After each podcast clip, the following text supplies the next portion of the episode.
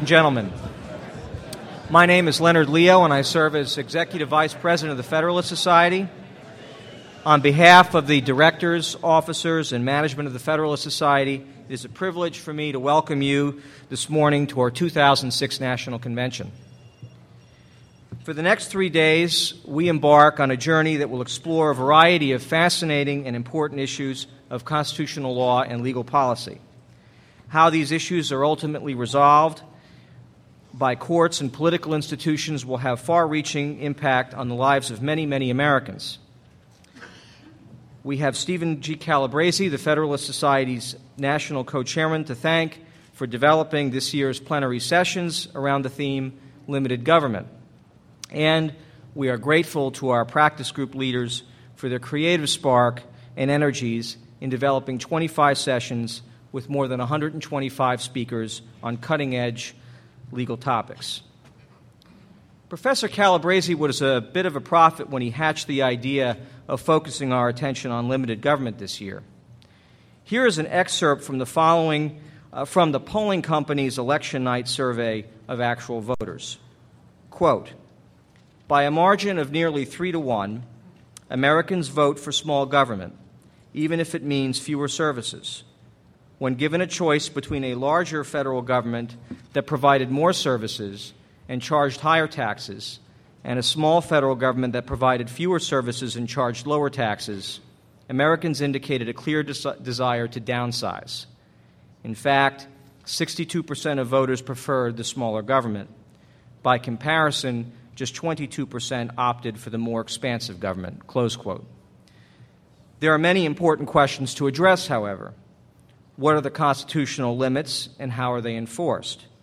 What role can courts, or perhaps political mechanisms such as the line item veto or initiatives, play in policing limits on government power? Where do we trim the sails or not trim them? Are there tensions between limited government and a foreign affairs policy that seeks to spread democracy abroad? And there is the perennial question of what role government ought to play in inculcating cultural norms through various forms of moral regulation. These and other questions will be in the forefront of our debates this weekend. Before launching into our arsenal of panels, however, we have the tradition of opening the convention with remarks from an accomplished lawyer.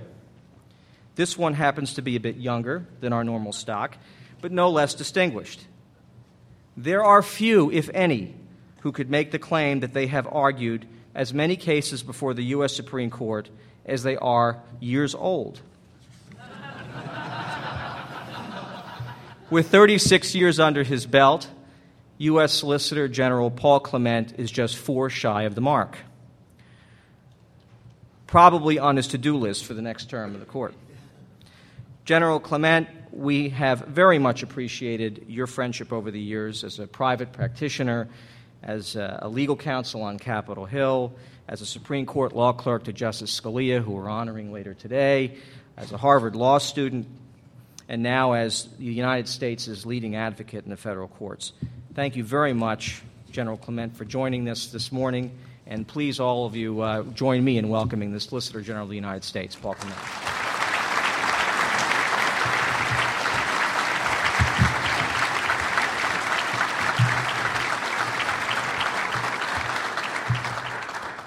Well, thank you very much, Leonard, for the uh, kind introduction. Uh, and good morning and welcome to, to, all of you to the convention this year. Uh, it's great to see so many people up at this hour willing to discuss limited government uh, when most people haven't even had their morning cup of coffee. Uh, as a veteran of many national conventions, I can also say that I think one of the great things about the opening day of the National Convention is to sort of watch the group grow over the course of the day as more flights come in from out of town as some of the day students from the Washington, D.C. law firms finish up that last project before they can come over to the Mayflower. It's great to watch the group grow, and today it will grow to the point where uh, by this evening, uh, the group is going to fill one of the largest ballrooms in Washington, D.C. So I think that's an amazing thing uh, to watch and behold. I'm very happy to be here this morning.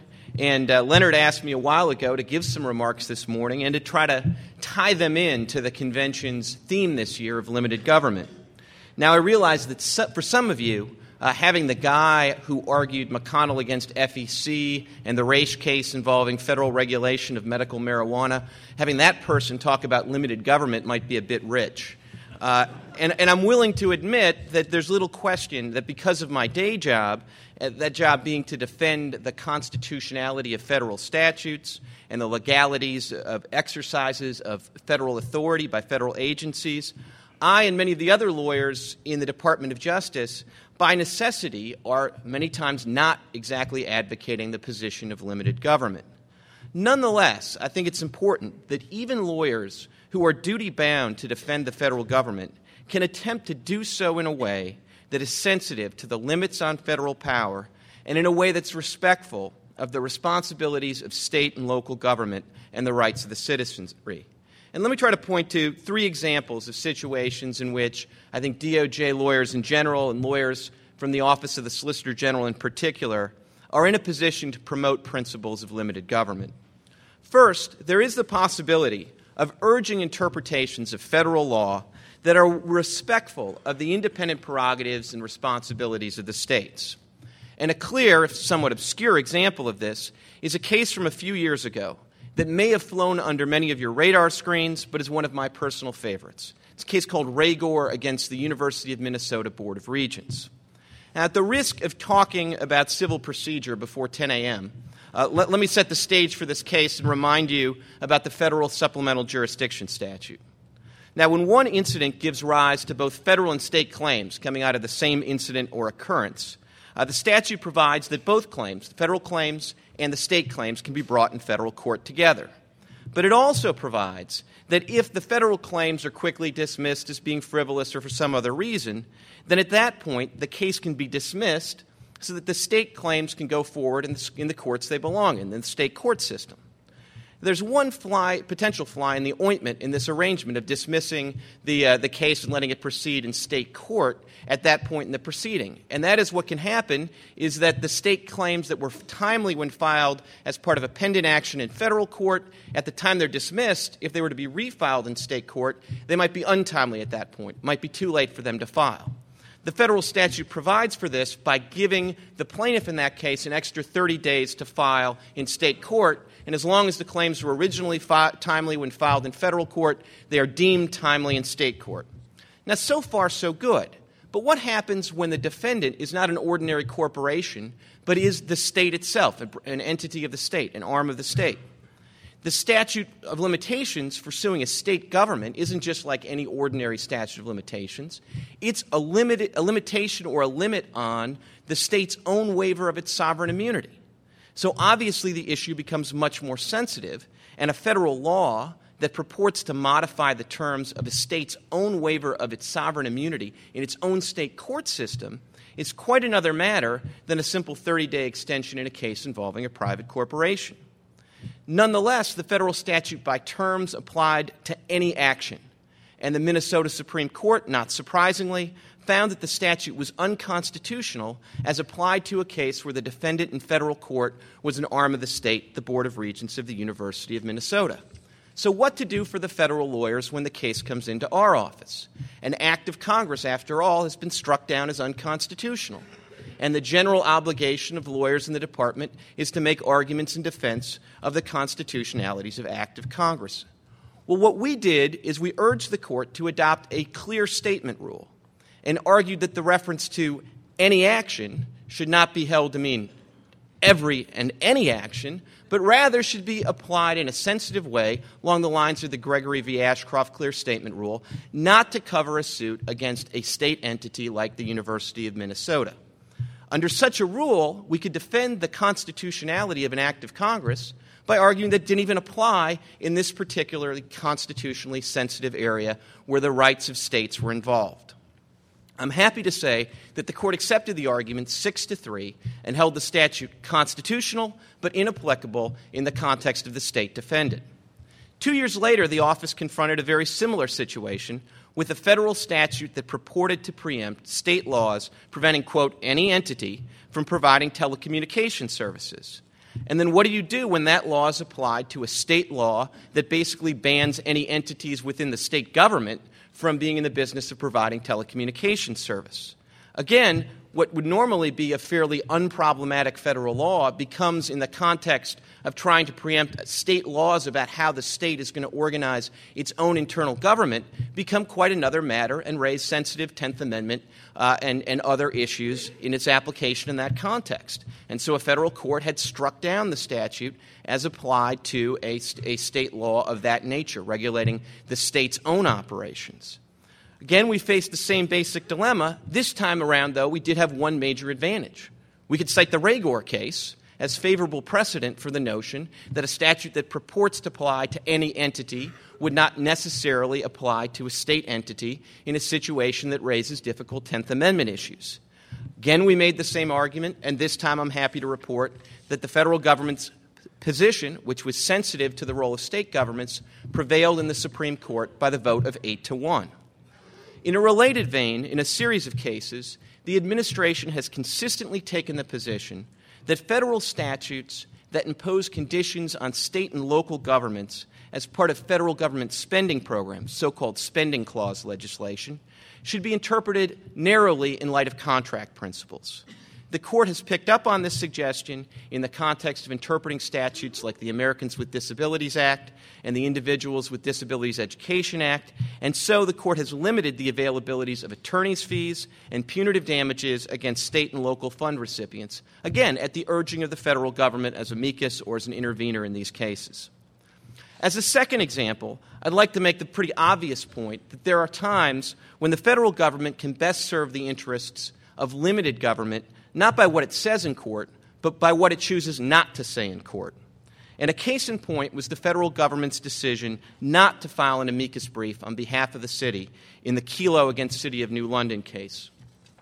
As most of you know, Kelo involved the question of whether the takings clause, which states, quote, nor shall private property be taken for public use without just compensation, precludes states from using their eminent domain authority, or localities to use their eminent domain authority, to take private property from one person to allow it to be used by another person in order to promote economic development. Now, I know some would have liked the federal government to file on behalf of the property owners in this case. But generally, the federal government does not file an amicus brief just to urge a position that we think is legally correct. Rather, we usually seek to vindicate an interest of the United States in an amicus brief which is generally a governmental interest of the federal government. And for better or worse, I have to admit the federal government is a taker of property, not a takee. More to the point, although the federal government did not engage in any comparable use of the federal eminent domain authority, there were some federal economic development grants that funded state and local efforts to engage in this kind of taking. So there was a certain awkwardness and a certain natural interest of the federal government to support the city. And so the pressing question was whether the federal government should file a brief in support of the city or sit this case out. Ultimately, we decided to sit this one out. And that decision, too, I think, served principles of limited government. Before I leave the subject of the Kelo case, which I think is a fascinating decision, let me make one brief comment about the aftermath of that decision. In a group like this, I'm sure we could have a healthy debate over whether Kelo is correctly decided as a matter of constitutional law. Although I suspect that a majority of this group, and indeed a majority of almost any group, given the public reaction to the decision, might favor the view of the dissenters in the case, Justice O'Connor's dissent, I also suspect that there might be a few people here who would wonder whether the courts are institutionally well situated to make judgments about what is and is not a quote public use and would have their doubts about whether judicially manageable standards could be uh, provided in this particular area. But whether you think Kelo is rightly decided or an abomination, I think the reaction to that decision has been truly remarkable. The decision has fostered not so much economic development as democracy. And the reaction is a great reminder that when courts decide not to constitutionalize an issue, the democratic process remains available to fill the gap. No less a source than yesterday's edition of the New York Times puts at 34 the number of states that have passed laws limiting the eminent domain authority of state and local governments in the wake of Kelo. The approaches adopted range from a flat prohibition on economic development as a valid public use for purposes of state law or state constitutional law to prohibitions subject to a number of exceptions, or to simply procedural matters that require certain heightened vote requirements before this kind of use can be made of the eminent domain authority. All of the approaches that were adopted by the people in these democratic processes fostered limited government to one degree or another. And in contrast to a single federal constitutional standard, the differing approaches allow states to adapt the limitations to the local conditions in the area. Legislative approaches also have the advantage of being able to draw distinctions between, say, the use of the eminent domain authority to build a new Walmart and the use of the eminent domain authority to build a new stadium. Now, that's not the kind of distinction that a federal constitutional standard could easily accommodate. And as someone who's spent a lot more time in baseball stadiums over the years than at Walmarts, I have to say I sort of welcome that flexibility. Third, the federal government is sometimes in a position to serve principles of limited government by defending its discretion not to regulate in a particular area. A particularly prominent example of this is the so called greenhouse gases case that will be argued just the week after next in the Supreme Court.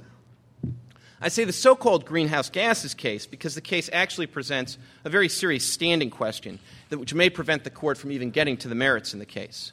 But if the court gets past the standing issue, it will then have to address the question of whether the EPA has the authority to regulate greenhouse gases under the Clean Air Act, and assuming that authority exists, whether or not the EPA could refrain from regulating in order to continue to study the issue rather than regulate.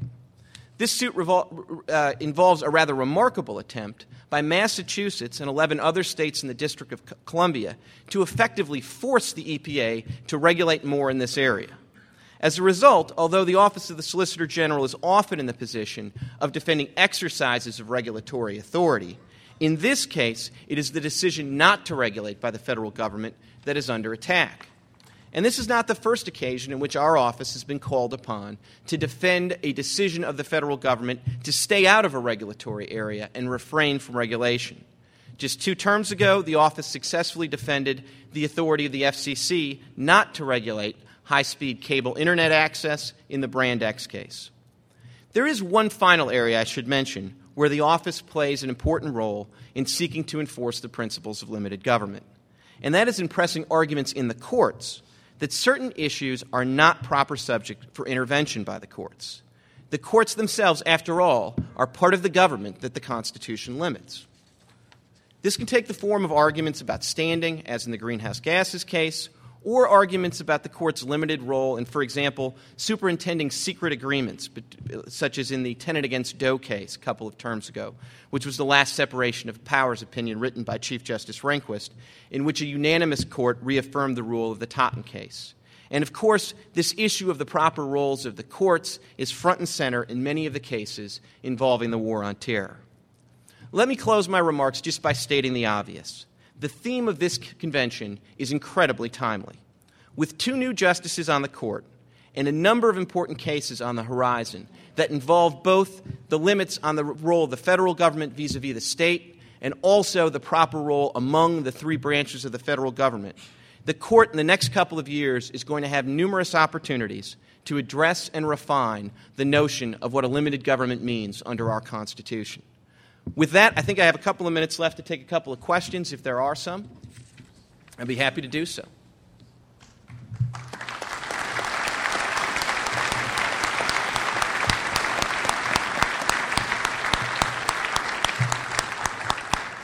General Clements, uh, uh, I'd like to begin by, I guess, by ask, challenging the premise which you began with, which is that the Solicitor General shouldn't represent its own views or the president's views or of limited government if these disagree with the uh, statute. After all, the separation of powers, you might think, is an important element of protecting limited government. It is only the case when uh, the Congress, the president, and the courts all agree that something can be constitutionally imposed on individuals or on the states uh, that uh, we, uh, we, should, we should allow that to be permitted. And if that's the case, that would advance limited government if the Solicitor General came out systematically against statutes, if that was the case, uh, and allowed Congress uh, to defend them. And that would, over time, give us a protect, greater protections uh, against the government. I understand that's against the precedent of the office, but I'm wondering, as a matter of first principles of limited and constitutional government, whether that practice is sound. Well, it, it's, it's, a, it's a very fair question. And I, one thing I would, I would, would say in response to it, though, is that, I mean, this issue may be a live one when it comes to uh, challenges to federal legislation where there's no intervening action by the executive branch. And so there are certain contexts in which we get asked to defend acts of Congress where the federal government, the executive branch, has done nothing to enforce them. And in that context, I suppose one could adopt a different model where instead of the Solicitor General making arguments that he thinks are good faith arguments in defense of the constitutionality of statutes, he instead would simply just make a straight up call. We'll defend it if we, if we think it's constitutional, we won't if we don't. And I think one could, could certainly defend that model. I think it has the rather you know, frightening prospect of having Congress up in the Supreme Court rather often.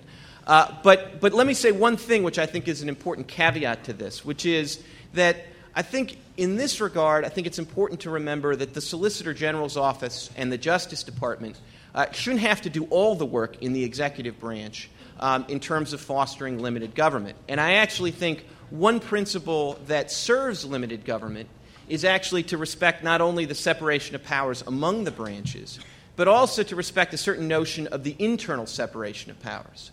And that is to say, the, the lawyers at the Justice Department are just that they're lawyers. And although they may be more sensitive than most to the issues of federalism and limited government, uh, lawyers don't have any kind of monopoly on those sensitivities or concerns. And in many cases, we are asked to defend uh, not just an abstract act of Congress that's never been implemented, but a policy decision that's already been taken by a different part of the federal government. And so, in that regard, I think that, that really the attention should be directed not just to the Justice Department, but to the agency that's already taken the policy view that may be less sensitive to uh, limited government than would otherwise be the case. And, and the Kelo case, I think, is again an example of that because we had a more awkward question than we otherwise would because other agencies and within the federal government were providing funding to state and local governments for eminent domain uses not terribly dissimilar from what was at issue in the case. Now, I'm happy to report that, not, you know, that I'm not just talking in the abstract here, that we have actually, in, in this administration, tried to take this to heart. And one of the products that, of the reaction to the Kelo decision was a, an executive order that has really fostered, I think, a greater awareness within the executive branch that these kind of grants that are given and other federal programs that touch on the eminent domain authority have to be much more sensitive to principles of limited government and the property rights of individuals. So, in that sense, I think that, uh, that, that the point is well taken, but I do think that the responsibility can't be limited just to the Justice Department, but also has to extend throughout the executive branch. Sir, uh, in, in your office, well, we start by saying in the last 20 years, we've seen a, a resurgence of scholarship and academic work and the Ninth Amendment.